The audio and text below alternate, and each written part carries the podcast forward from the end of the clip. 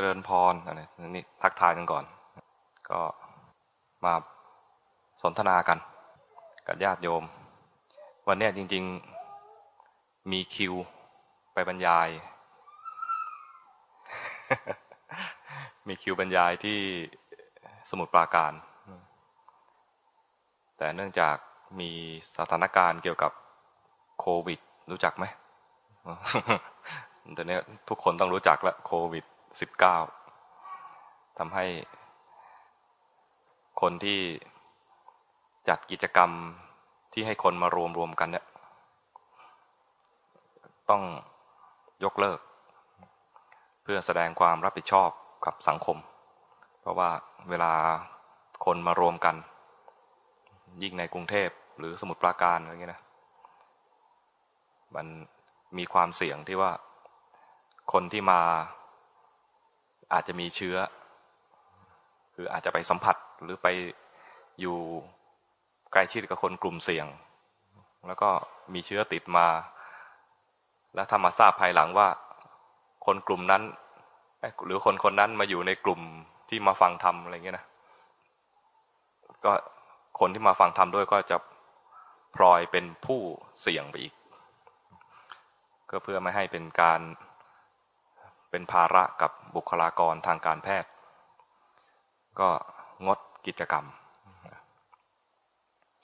ไม่ใช่เฉพาะกิจกรรมทางทางการฟังธรรมเท่านั้นก็พวกกิจกรรมต่างๆ ที่มีคนมาร่วมกันเยอะๆเนี่ยก็จะงดไป นี่เขาก็ยังประมาณกันว่าน่าจะ น่าจะไปถึงสงกรานหลายจังหวัดก็ เริ่มประกาศออกมาว่า งดจัดงานสงกรานต์ถ้าสถานการณ์มันไม่พร้อม จริง ๆ ก็ควรจะเป็นอย่างนั้น บางจังหวัดยังลังเลยังอยากจะจัดแต่ยังลังเลอยู่ แต่ถึงถึงคราวว่าจะต้องอะไรร่วมกันรับผิดชอบแล้วเนี่ยก็ต้องถึงขั้นงดจัดกัน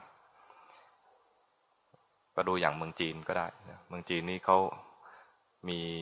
สถานการณ์นี้ตอนตรุษจีนพอดี เขาก็งดกิจกรรมต่างๆ ทั้งๆทที่เป็นเทศกาลที่จะต้องรื่นเริงกัน แต่ด้วยความที่เขาร่วมมือร่วมใจกันนะสถานการณ์ตอนนี้เขาถึงจุดที่เรียกว่าภาษาชาวบ้านก็เรียกว่า รับมือได้แล้วเอาอยู่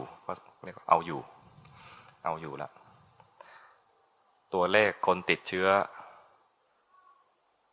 ที่ฟังมาล่าสุดนะ คนติดเชื้อเพิ่มไม่มีแล้ว หยุดการการการแพร่กระจายเนี่ยหยุด อันนี้ปัญหาหนักก็คือนอกจีน ประเทศนอกจีนต่างๆ เคยคุยกับโยมว่าไอ้ไวรัสเนี่ย ที่มันน่ากลัว ส่วนหนึ่งก็คือมันเป็นสายพันธุ์ใหม่ สายพันธุ์ใหม่ทำให้ ร่างกายของเราเนี่ย ของมนุษย์ทั่วโลกเลย ไม่รู้จัก เมื่อไม่รู้จักก็คือ ไม่มีภูมิต้านทาน ภูมิต้านทานที่ภาษาอังกฤษเรียกว่าแอนติบอดีเมื่อไม่มีภูมิไม่มีภูมิต้านทาน เมื่อเชื้อเข้ามา มันก็มาทำงานแพร่กระจายเร็ว ร่างกายไม่ทันได้สร้างภูมิ นี่ถ้าร่างกายมีกว่าคนนั้น ถ้าคนนั้นติดเชื้อ แล้วมีความแข็งแรง ไม่นานเชื้อก็ที่ที่เข้าไปเนี่ย มันจะไปทำปฏิกิริยากับร่างกายแล้วร่างกายก็จะสร้างภูมิคุ้มกันขึ้นมา มีการเรียนรู้จากเชื้อนี้ เขาบอกว่าการรักษา คนที่ติดเชื้อเนี่ย ในช่วงแรกไม่มียาฆ่าเชื้อไอ้ตัวนี้ เพียงแค่รักษาไปตามอาการ แล้วเดี๋ยวเขาก็แข็งแรงแล้วก็หายมาเอง หายไปเอง คนบางคนเนี่ยหายไปพร้อมกับมีภูมิต้านทานไปด้วย มีภูมิคุ้มกัน เชื้อตัวนี้ ติดตัวไปด้วย ใครที่มีภูมิคุ้มกันเชื้อติดตัวไปเนี่ยนะ หมอก็ก็จะขอ ขอเอาภูมิภูมิคุ้มกันนั่นเนี่ยเผื่อมาเป็นประโยชน์กับคนไข้คนอื่นนั้นคนที่ตายเนี่ยช่วงแรกๆเนี่ยก็จะเป็นคนที่ร่างกายไม่แข็งแรง ร่างกายไม่แข็งแรงก็ประมาณ อายุมากๆ อายุมากๆ คนคนไหนบ้างอายุมาก อายุมากแล้วก็มีโรคประจำตัว ภูมิคุ้มกันสร้างไม่ทัน ที่จะมาเอาเอามาใช้ แล้วปอดพอถูกทำลายไปก็มีแผลเป็น เอามาใช้อีกไม่ได้ไอ้ถุงลมข้างในเนี่ยนะมันมีแผลเป็นแล้ว ปอดก็เสียหาย ในนี้ปอดเนี่ย ถุงลมภายในปอดของเราเนี่ย ธรรมชาติสร้างมาเหลือเฟือ ถ้าเสียหายไปบ้างตอนติดเชื้อ แล้วหายทันนะหายจากโรคนี้ทัน ก็สามารถใช้ชีวิตได้ตามปกติ เพราะว่าร่างกายยังมีถุงลมอีกมากมาย เผื่อเอาไว้แล้ว ที่เล่ามาเนี่ย มันเกี่ยวกับภาวนายังไง เดี๋ยว อาจารย์กิตนี่ไปเรียนหมอมาจากไหนนะมันเกี่ยวกับภาวนาตรงที่ว่า การภาวนาก็เริ่มมาจากรู้จักกิเลสเรียกว่ารู้สึกตัว ถ้าไม่รู้จักกิเลส กิเลสมันก็คลองใจ แล้วก็ ถ้าไปเจอสิ่งกระตุ้นกิเลส แล้วยังไม่รู้จักกิเลส กิเลสก็แบ่งตัว เหมือนกับไวรัสมันแบ่งตัว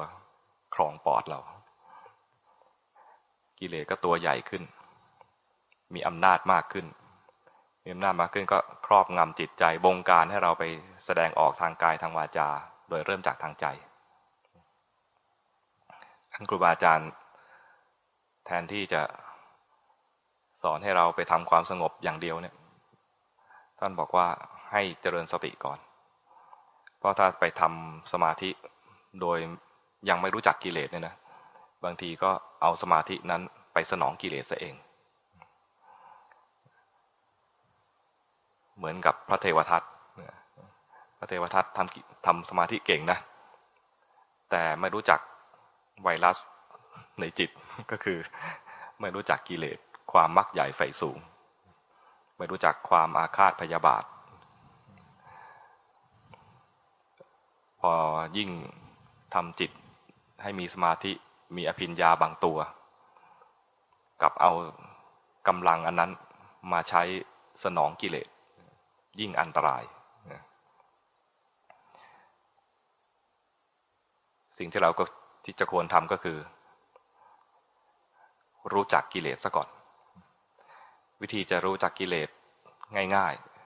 ๆ สมาทานศีล ศีลเนี่ยเป็นเป็นตัว ตัวที่จะประเมินตัวเองว่าถ้าเราคิดในแนวทางที่จะละเมิดศีลเนี่ย อันเนี้ยแสดงว่าตามใจกิเลสแล้วไม่รู้จักกิเลสแล้วคิดจะไปทำร้ายใคร คิดจะไปฆ่าใคร คิดจะไปละเมิดทรัพย์สินของใคร คิดจะไปทำลายทรัพย์สินของใคร อยากได้ทรัพย์สินของคนอื่นที่ไม่ใช่ของตัวเอง อยากจะไป ละเมิดคนรักของคนอื่น รู้อยู่ว่าเขามีเจ้าของแล้วอย่างนี้ยนะอดใจไม่ได้ ชอบอะไรแผ่เสน่ห์ไม่ใช่แผ่เมตตานะแผ่เสน่ห์โปรยเสน่ห์ไปเรื่อยๆอย่างเงี้ยหรือสร้างโลกสองใบ สามใบแล้วแต่รักเผื่อเลือกพวกนี้คือไม่รู้จักกิเลส แล้วก็ไม่ได้ใส่ใจศีล ก็เลยไม่มีตัวมาเทียบมาคอยประเมินจิตใจตัวเองว่า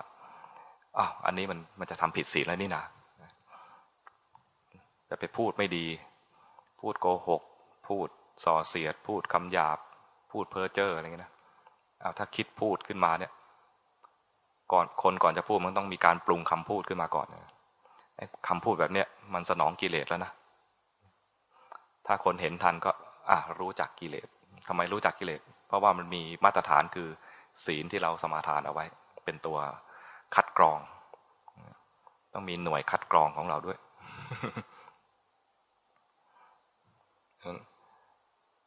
รูบาอาจารย์ก็เลยบอกกับญาติโยมว่าก่อนจะก่อนจะภาวนานะสมาทานศีลกันก่อน สมาทานศีลศีลไม่ต้องเอาศีลมาก เอาแค่ศีลห้าก็พอ ศีลห้านี่ก็เป็นหลักมาตรฐานของชาวพุทธละศีลในองค์มรรคก็คือศีลห้านี่แหละ ในสัมมาวาจา สัมมากัมมันตะ สัมมาอาชีวะเนี่ยก็คือศีลห้านั่นเอง สัมมาวาจาก็คือศีลข้อมุสาวาทซึ่งรวมไปถึงการพูดส่อเสียดพูดคำหยาพูดเพ้อเจ้อสัมมากัมมันตะก็คือศีลสามข้อแรกคือไม่ฆ่าสัตว์ไม่ลักทรัพย์ไม่ผิดกาเม สัมมาอาชีวะก็คือการเลี้ยงชีพ ไม่ไปเลี้ยงชีพที่จะไปละเมิด หรือว่าไปเบียดเบียน สัตว์อื่นบุคคลอื่น ไม่ไปส่งเสริมให้คนเข้าไป ไปสร้างความผิดหรือไป ไปทำความเสี่ยงในการที่จะลงอบาย เช่นไม่ไปค้าชีวิต ไม่ค้ายาเสพติด ไม่ค้ายาพิษ ไม่ค้ามนุษย์ ไม่ค้าของมึนเมา ไม่ค้าอาวุธ รวมทั้งไม่ไปทำอาชีพที่มันเบียดเบียนกันมีศีลแล้วเนี่ย หัดภาวนาก็คือมารู้จักกิเลสวิธีรู้จักกิเลสอย่างที่บอกแล้วคือสมาทานศีลนะนะตอนที่จะเริ่มภาวนาเห็นกิเลสละเอียดขึ้น ก็หาที่อยู่ไว้สักที่หนึ่ง อยู่ที่ไหนก็ได้ เอาไว้สักที่หนึ่งที่ครูบาอาจารย์แนะนำคือที่มันอยู่ติดติดเนื้อติดตัวเราเนี่ยก็คือบางทีก็ให้ดูลมหายใจหรือเห็นกายหายใจ บางคนดูกายหายใจหรือเห็นเห็นลมหายใจแล้วมันอึดอัด ดูทีไรบังคับ บังคับร่างกายทุกที บังคับการหายใจทุกที เป็นไหมเคยเคยเคยทำแล้วบังคับไหม ท่านก็ให้สำหรับคนที่มีปัญหาเรื่องนี้นะก็ให้บริกรรม บริกรรมแล้วไม่ต้องมายุ่งกับลมหายใจ แต่การบริกรรมเนี่ยให้มี ให้มีที่หมายไว้สักนิดหนึ่งไม่ใช่บริกรรมลอยๆเช่นบริกรรมอยู่ตรงหน้าตรงปลายจมูกตัวนี้ทำไมต้องมีที่หมาย เพราะว่าถ้าไม่มีจุดหมายเลยมันลอยเนี่ยนะจิตเคลื่อนแล้วไม่เห็นต้องมีจุดหมายไว้นิดนึงพอมันเคลื่อนไปเนี่ยจะได้เห็น เห็นจิตเคลื่อน ตรงนี้เหมือนกับที่คุณแม่จันดีคุยกับหลวงพ่อประโมทนะถามท่านถาม คุณแม่จันดีถามหลวงพ่อประโมทว่าท่านอาจารย์คุณแม่จันดีเรียกหลวงพ่อประโมทว่าท่านอาจารย์ท่านอาจารย์ภาวนามายังไงทำไมจิตมาลงที่เดียวกันหลวงพ่อประโมทก็บอกว่า ท่านภาวนาใช้อนาปานสติ พอมันเป็นแสงแล้วพอแสงมันเคลื่อนไปต้องรู้สึกตัว ดูลมหายใจเนี่ยนะ พอถึงจุดหนึ่งเนี่ยลมหายใจสั้นเข้าสั้นเข้าจะกลายเป็นแสง พอแสงเคลื่อน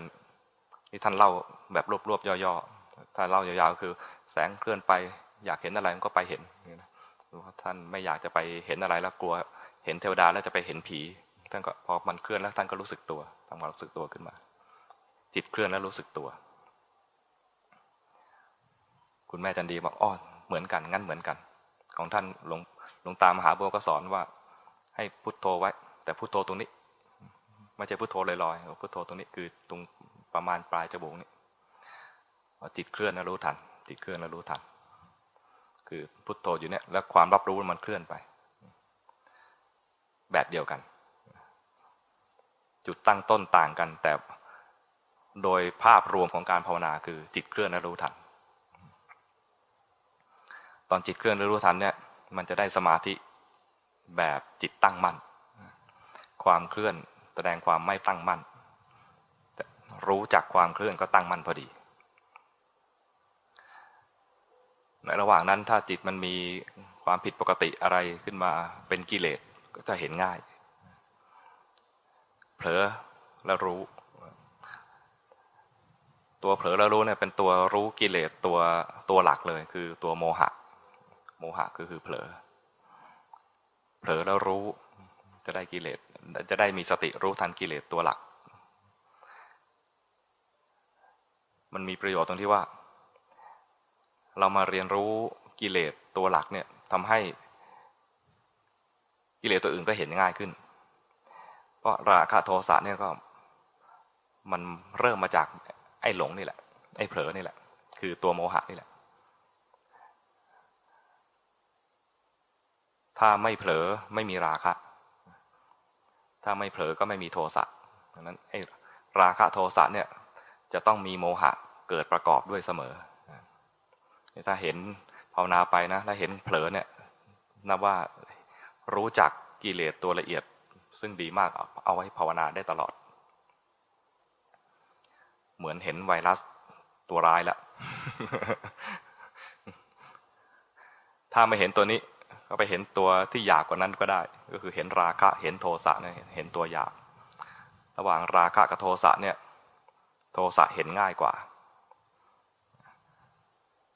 เพราะมีโทษมาก แล้วก็ตอนที่มีโทสะเนี่ย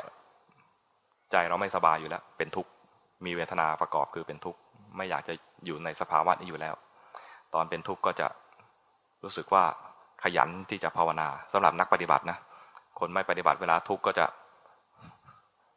จะอะไรซึมเศร้า หาทางออกไม่เจอ ซึมเศร้า คนมีราคะก็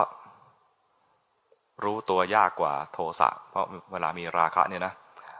มันหวานเยิม นึกถึงหนุ่ม รูปรอกล้ามเป็นมัดอะไรเงี้ยนะว้าวใจละลาย หรือว่านึกถึงสาว หุ่นเซ็กซี่อะไรเงี้โอ้ใจละลาย รู้ตัวยาก แต่ก็สามารถรู้ได้ เพราะว่าจิตใจขณะนั้นมันเกิดขึ้นมาแล้วเนี่ย มันผิดปกติ ที่รู้ว่าผิดปกติเพราะอะไรอ้าวทีแรกเราภาวนาอยู่งี้นี่นะภาพหนุ่มภาพสาวมันเกิดขึ้นมาได้ยังไงเนี่ยมันรู้ตั้งแต่ ที่มันรู้เพราะว่ามันมีตัวเทียบใช่ไหมแต่กว่าจะมารู้เป็นโทสะหรือเป็นราคะเนี่ยนะ มันต้องหลงไปนาน จึงจะรู้ ถ้ารู้ตั้งแต่ตัวหลงเลยเนี่ย ง่ายเลย แต่ท่านก็หย่อนไว้ให้หย่อนไว้ให้ว่า บางทีสติไม่ไวพอ รู้ตอนเป็นราคะก็เอา รู้ตอนเป็นโทสะแล้วก็เอา ถือว่าได้สติ แต่ตอนที่จะได้สมาธิด้วยเนี่ยนะก็คือเห็นมันมันเคลื่อน เห็นมันเคลื่อนก็คือได้ทั้งสติและสมาธิ ได้จิตตั้งมั่นแล้วถ้าเห็นมันเคลื่อนแล้วก็ยังเห็นแค่นี้เนี่ยนะ ลองเติมคำพูดหรือว่าภาษาครูบาอาจารย์เรียกว่านำร่องมานิดหนึ่งว่าอ้าวเมื่อกี้มันไม่เคลื่อนตอนนี้เคลื่อน แสดงว่าจิตมันไม่เที่ยง หรือว่าไม่ได้อยากเคลื่อนเลย อยากจะอยู่ตรงนี้ตั้งนาน อยู่นี่นานๆนะ แต่มันเคลื่อนไปมันเคลื่อนเอง ไม่ได้อยากเคลื่อนเลยอ่านี่เป็นอนัตตานำร่องให้จิตมาหน่อย เพราะถ้ามองเพียงแค่ว่าเคลื่อนแล้วก็จิตตั้งมั่นแล้วตั้งมั่นเฉยๆเนี่ยนะมันไม่ยอมเดินปัญญาเนี่ยก็เรียกมันอยู่แค่ในขั้น จิตตสิกขา ยังไม่ขึ้นปัญญาสิกขา ยังไม่เดินปัญญายังไม่ครบถ้วนในการศึกษาความจริง ก็ต้องให้มันครบ คือมีศีลสิกขา จิตสิกขา แล้วก็ปัญญาสิกขา ให้มันครบไตรสิกขานั้นเราสมาทานศีลแล้วสังเกตการแสดงออกทางกายวาจาไม่ไปละเมิดศีล แล้วก็มาพัฒนา คุณสมบัติทางใจ ตรงนี้เรียกว่า จิตสิกขา คุณสมบัติทางใจที่ ที่เป็นตัวเด่นๆ ที่เราจะพัฒนาขึ้นมาก็คือ สติและสมาธิ สติและสมาธิเนี่ย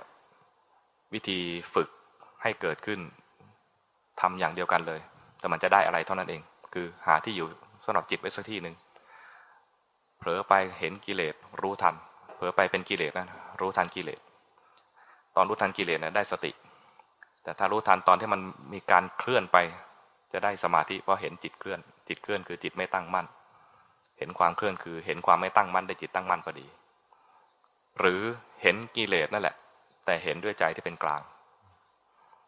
เห็นแล้วไม่แทรกแซงนี่โดยทฤษฎีมันคือ เห็นแล้วไม่แทรกแซงจะได้จิตที่เป็นกลางและตั้งมั่นด้วยนี่ว่าโดยทฤษฎี แต่โดยปฏิบัติแล้วเนี่ย มักจะแทรกแซงคือเห็นกิเลสเนี่ยนะเนื่องจากว่าเราเป็นคนดี ส่วนใหญ่เราเป็นคนดี มีใครเป็นคนไม่ดีไหม พอเห็นจิตไม่ดีแล้วเราจะไม่ชอบใจ พอไม่ชอบใจก็จะแก้ไข แก้ไข ตอนนี้โกรธแล้วนะทำไงให้หายโกรธไม่อยากโกรธเลย อันนี้คือเห็นความโกรธด้วยใจไม่เป็นกลาง ถ้าไม่รู้ทันความไม่เป็นกลางนี่ก็จะเข้าไปแทรกแซงถ้ารู้ทันความเป็นกลางความไม่เป็นกลางซะแล้วเนี่ยเห็นว่าจิตมันไม่เป็นกลางก็ใช้ได้เลยจิตเป็นกลางพอดี ถ้าไม่รู้ทันก็จะไปแทรกแซงนั่นเอง แต่นี้ถ้าเผลอไปถึงขนาดแทรกแซงก็รู้ทันอีกทีว่ามันแทรกแซงไป รู้ทันตอนไหนตอนนั้น บางทีฟังมาแล้วว่า อย่าไปแทรกแซงพอมันแทรกแซงแล้วก็เจ็บใจอีกนะโอ้ทำไมไปแทรกแซงแล้ว เจ็บใจตัวเอง เจ็บใจตัวเองก็รู้ทันว่าอ้าวไม่ชอบใจอีกแล้ว รู้ทันตัวนี้ อย่าไปเผลอตำหนิตัวเองจนลืมดูตุกิเลสจริง ๆ ขณะนี้จิตมันทำงานแล้ว คือไม่ชอบใจ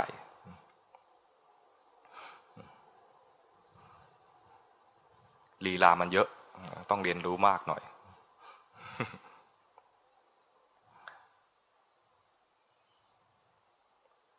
พอเห็น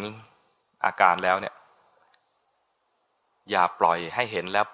ลอยๆ คือบางทีบางคนเนี่ย เห็นสภาวะแล้วก็ไม่รู้จะไปยังไงต่อ ไม่ต้องไปไหนต่อ เริ่มต้นใหม่ เปรียบเสมือนว่าเข้าห้องเรียน มื่อกี้เราเข้าห้องเรียนแล้วมีวิชาหนึ่งคือจิตเผลอแล้วรู้ทันจิตเผลอ เข้าห้องเรียนแล้วเห็นจิตมันกลายเป็นกิเลสตัวใดตัวหนึ่ง ก็รู้ทันกิเลสตัวนั้นไปพอรู้แล้วเนี่ยนะมันยังไม่บรรลุธรรมมันรู้ครั้งเดียวเนี่ย จิตมันยังไม่ฉลาด เพราะว่าคะแนนมันยังน้อยไป ต้องเอาคะแนนมากกว่านี้ คะแนนที่จะได้จากการภาวนาก็คือกลับห้องเรียน กลับห้องเรียนไม่ใช่ดึงกลับมา ก็คือเข้าห้องเรียนใหม่ เริ่มใหม่สตาร์ทใหม่ เอาจิตมาอยู่ที่ห้องเรียนใหม่ แล้วจิตเผลออีกก็รู้ทัน การเริ่มต้นใหม่กับการดึงกลับมาเนี่ย ไม่เหมือนกันตรงที่ว่า ตอนที่จิตมันเผลอไป เห็นว่าจิตมันไม่ดี แล้วไม่อยากให้จิตเป็นอย่างนี้ ไม่อยากให้จิตเผลอพอไม่อยากให้จิตเผลอก็จึงคิดว่า งั้นต้องเอากลับมาอันนี้นะไอ้ตรงนี้เรียกว่าเป็นการดึงเป็นการบังคับจิต เป็นการแทรกแซงจิต การกลับมาครั้งนี้เป็นการกลับโดยการแทรกแซงการกลับครั้งนี้ใช้ไม่ได้ ไม่มีการเรียนรู้ในแง่ของการเจริญปัญญา หรือสมถะก็ไม่ถูกต้องด้วย กระบวนการนี้นะตั้งแต่เผลอไปไม่ชอบใจ ไม่ดีเลย รีบดึงกลับมา ไม่เกิดการเรียนรู้ อะไรในแง่ของจิตสิกขาและปัญญาสิกขาเลย การกลับเข้ามาครั้งใหม่นี่กลายเป็นกลับเข้ามาแบบ มีการแทรกแซงมีการเพ่งมีการบังคับ แล้วไม่รู้อีกเนี่ยนะน้ำหนักมันเกิดขึ้นมามากขึ้นกว่าปกติก็ไม่รู้อีก ไม่มีกระบวนการอะไรเป็นประโยชน์เลยแต่ถ้าการกลับมาเนี่ยเป็นการเพียงแค่เริ่มต้นมันจะเป็นอย่างนี้ เผลอไปแล้วรู้ทัน แล้วแทนที่จะปล่อยให้จิตลุ่งลอยก็ เอาทำความรู้สึกใหม่มาที่ลมหายใจ หรือว่าภาวนาจุดตรงจมูกตัวนี้ แล้วเผลออีกก็รู้ใหม่ แล้วก็แทนที่จะปล่อยล่องลอยก็มารู้สึกตัวใหม่ อาการจะไม่เหมือนกัน มันไอเริ่มต้นก็จะเริ่มต้นเหมือนเดิม น้ำหนักเท่าเดิมถูกไหมแต่การที่เผลอไปแล้วแล้วก็เห็นเผลอแต่ไม่ชอบใจความเผลอนี้ แล้วดึงกลับมาน้ำหนักตรงนี้จะไม่เท่าเดิมละ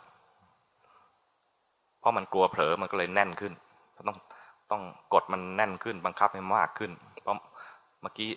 กดเบาๆ มันยังไปใช่ไหมต้องกดให้หนักขึ้นกว่าเดิม พอรู้ทันอย่างนี้แล้วว่า ถ้าเรา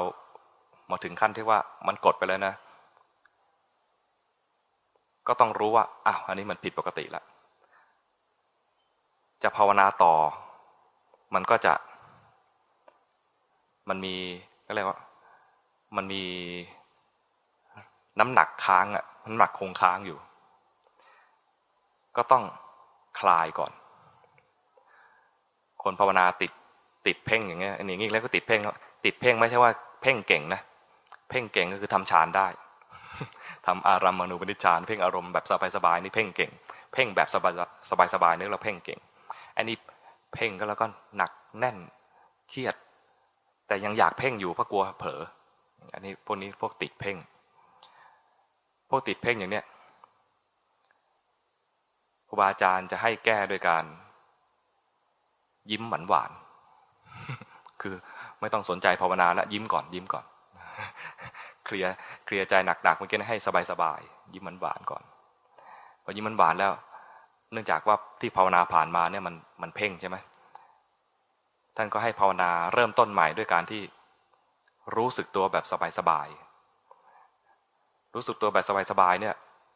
ทำไงจะเริ่มต้นแบบไม่เพ่งก็คือ เห็นกายหายใจไม่เพ่งลม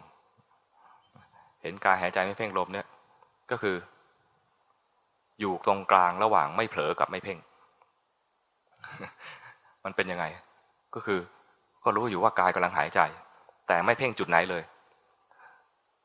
แล้วก็ไม่เผลอไปไหน เห็นกายหายใจ ตอนแรกตมาเนี่ยนะฟังครูบาอาจารย์เนี่ยนะแล้วลองทำตามนะทำได้แป๊บเดียว แล้วก็งงว่าไอ้ที่ทำนี้ถูกหรือเปล่า คือที่ผ่านมาเนี่ย มีแต่สอนให้เพ่งจุดนั้นจุดนี้ ไอ้เพ่งจุดนั้นจุดนี้นะทำง่าย คือมันมีมีที่หมายใช่ไหมตรงหน้าผากนะปลายจมูกนะอะไรประมาณหรือที่เล็บนะอย่างเงี้ยมันมีจุดหมาย เพ่งได้ แต่บอกว่า เห็นกายหายใจไม่เพ่งลมเราก็รู้สึกคำนี้น่าสนใจนะ ลองทำตามนะทำได้แป๊บเดียวก็งงว่า สงสัยขึ้นมาว่า ที่เราทำอยู่เนี่ยถูกหรือเปล่าไอตอนสงสัยไม่รู้ว่าสงสัยพอจิตมันสงสัยว่าถูกหรือเปล่าเนี่ยนะ มันก็ทำงานอัตโนมัติเลย ประมาณถ้าเป็นภาษาชาวบ้านแล้วงั้นกูกลับที่เก่าดีกว่า ประมาณนี้เคยเคยภาวนาอยู่ปลายจมูกก็กูกลับมาปลายจมูกดีกว่า ด้วยความรวดเร็วรวดเร็วของจิตนะเห็นกายหายใจไม่เพ่งลม สงสัยแล้วก็รวบฟุบเข้ามาเลย อยู่ที่ปลายจมูกอันมาติดเพ่งมานานหลายปี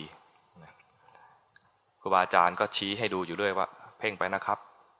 เราไม่อยากเราไม่อยากให้มันเพ่งแล้วก็พอถูกครูบาอาจารย์ทักมาว่าเพ่งแล้วเราก็ปล่อยพยายามปล่อยนะแค่พยายามปล่อยแต่กลัวเผลอก็ยังแตะเอาไว้นะท่านบอกประคองอยู่นะครับ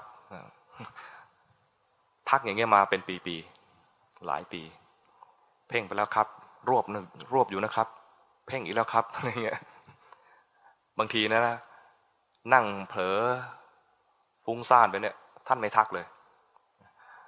พอท่านเริ่มตรวจกันบ้านพระเริ่มใกล้เราเนี่ยนะเราเริ่มรู้สึกว่าเฮ้ยต้องภาวนาแล้วเดี๋ยวท่านจะหาว่าเราฟุ้งซ่าน พอเราเริ่มภาวนาท่านข้ามขั้นไอ้ข้ามข้ามคิวให้เลย พ่งแล้วครับ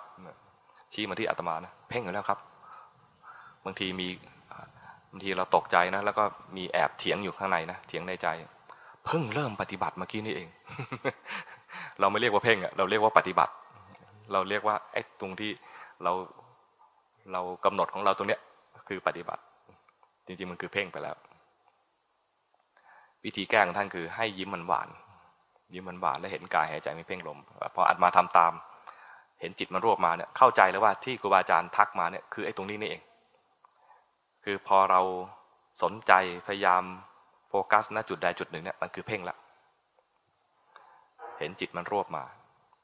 แต่ไม่ได้เห็นเพ่งครั้งเดียวแล้วก็จะหายเพ่งนะแต่มันจะรู้จักเนี่ยไอตัวรู้จักเนี่ยสำคัญ รู้จักจิตที่เพ่ง รู้จักกิเลสแล้วยังต้องมารู้จักพฤติกรรมของจิตอีก รู้จักกิเลสที่ภายในจิตแล้วรู้จักพฤติกรรมภายในจิตอีก จิตไม่อยากเผลอ มันเพ่งเอาไว้รู้จักด้วยดังนั้นคำสำคัญที่เราจะภาวนาต่อได้หรือไม่นั่นคือ รู้จักหรือเปล่า